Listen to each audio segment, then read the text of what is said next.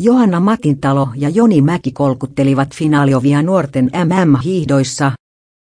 Finaalipaikat jäivät suomalaishiihtäjiltä haaveiksi nuorten MM-kisojen alle 23-vuotiaiden sprinteissä. Johanna Matintalo ylsi naisissa ja Joni Mäki miehissä parhaina suomalaisina vaiheessa Matintalo oli lähtönsä toinen. Vilma Nissinen sen sijaan kaatui erässään ja putosi jatkosta.